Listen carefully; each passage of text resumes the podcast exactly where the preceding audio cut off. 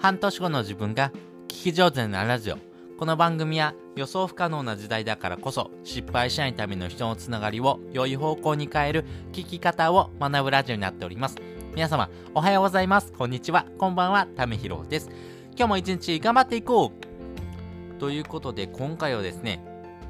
皆さん、あのブログっていうのをですね始めてる方非常に多いかなと思います。自分自身ですねブログをですね始めてみたけどもねなかなか伸び悩んでますよとかですね PV 数が思うように伸びませんとかですねやっぱりそういう風にですね思ってる方もですね非常に多いかなと思っております。僕もですねそんなことをですね考えながらですね挫折したこともたくさんありました。けもですねあのその時にですねそのまま続けてもダメだなと思ってですね何かを変えようというふうにですね考えてみたんですね。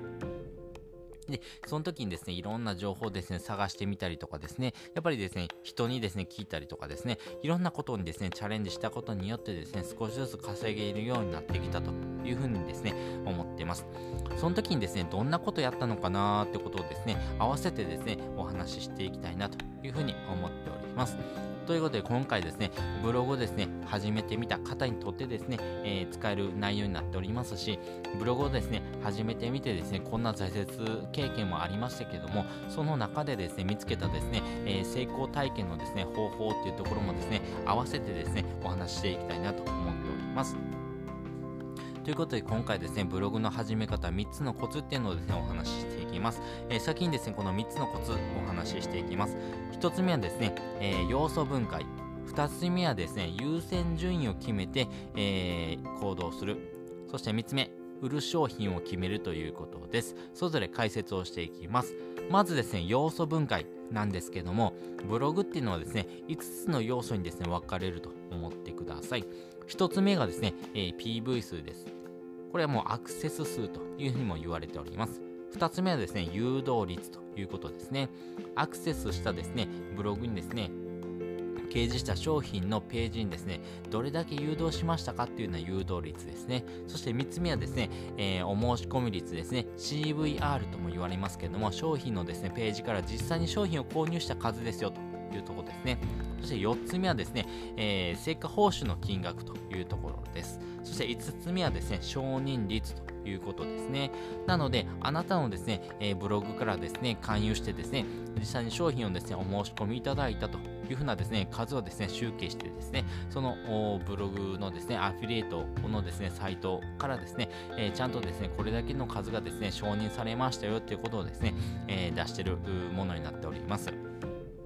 やっぱりですね、こういうような要素をですね、少し分解した中でですね、自分はどこのポイントがですね、つまずいてるのかなってことをですね、考えてみるというところがですね、非常に大事になっていきますから、この5つの要素をですね、えー、持った上でですね、ど、どの点がですね、自分の中で足りてないのかなっていうことをですね、考えながらですね、行動していくっていうのがですね、非常に大事になっていきます。もう一回言いますね。1つ目は PV 数、2つ目は誘導率、3つ目はお申し込み率、4つ目はですね、えー、成果報酬の金額、そして5つ目は承認率ということになりますから、この5つのですね、えー、内容をですね、掛け合わせたものがですね、自分のアフィリエイトのですね、えー、報酬という形でですね、え、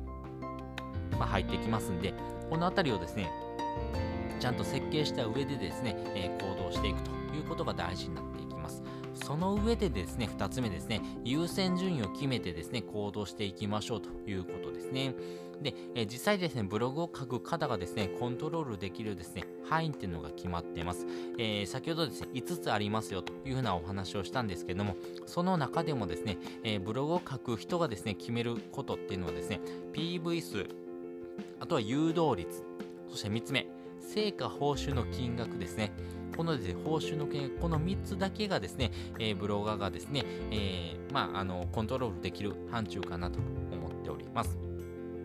なので、お申し込み率というところはですね、自分自身のですね、えー、ページからですね、アクセスして実際に商品を買うかどうかはですね、えー、お客さん、えー、のですね、えさじ加減によって変わってきますし、5つ目のですね、承認率というのはですね、その、紹介してほしいようなサイトがですね、どういうふうに判断していくかということになりますから、あなたではですね、コントロールできない範疇外の内容になっております。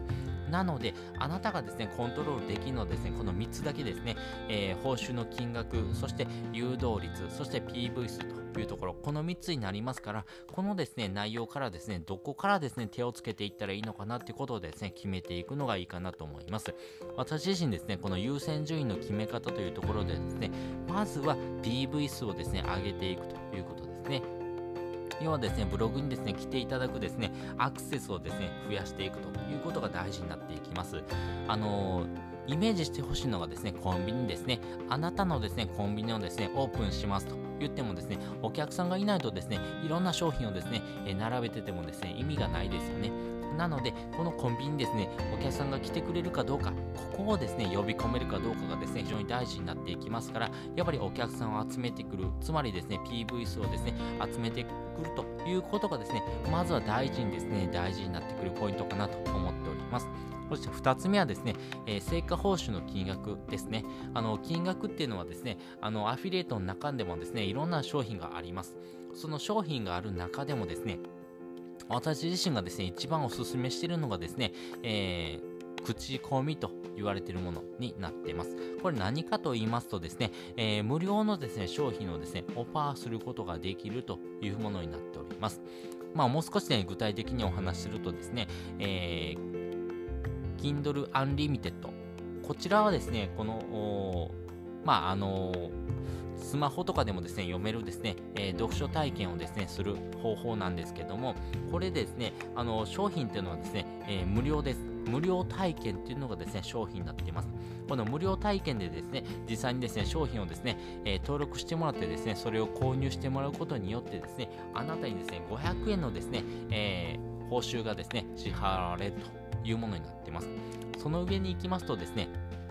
Amazon Audible というものがですね、えー、これも無料体験をですね、えー、チャレンジしてもらうというものになりますけども、この無料体験でですね、実際にですね、登録してですね、え、体験をしてくれたあ方、にとってですね、非常に大事なですね、ポイントというところでですね、こちらの報酬はですね、え、1500円のですね、報酬がもらえるということですね。無料体験をしてもらってですね、あなたに1500円が入るというふうなですね、口コミのですね、内容になっております。そしてですね、そこからドゥーンとですね、えー、価格が上がっていきまして、今であればですね、非常にですね、波に乗ってる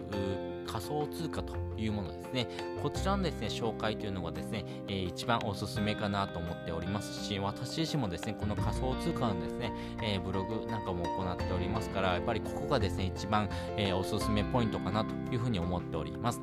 例えばですけども、コインチェックとかですね、あの、ビットフライヤーとかですね、まあいろんなこういうふうなですね、仮想通貨関連のですね、えー、内容をですね、アフィリエイトで紹介することもできます。例えば、えー、コインチェックであればですね、あの、本当に登録してもらってですね、入金までですね、完了しておくとですね、一件ですね、1万円のですね、報酬がもらえるということですね。この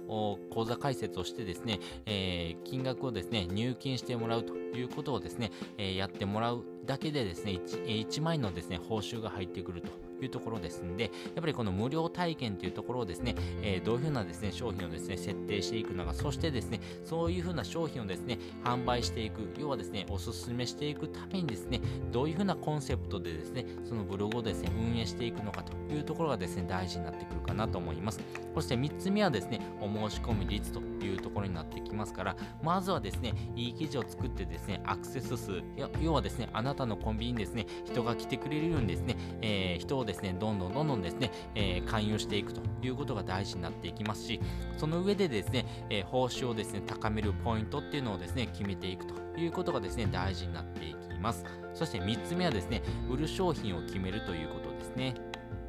このですね、売る商品を決めるというのはですね、2つのポイントがあるなと思っております。1つ目はですね、えー、他社商品ですね。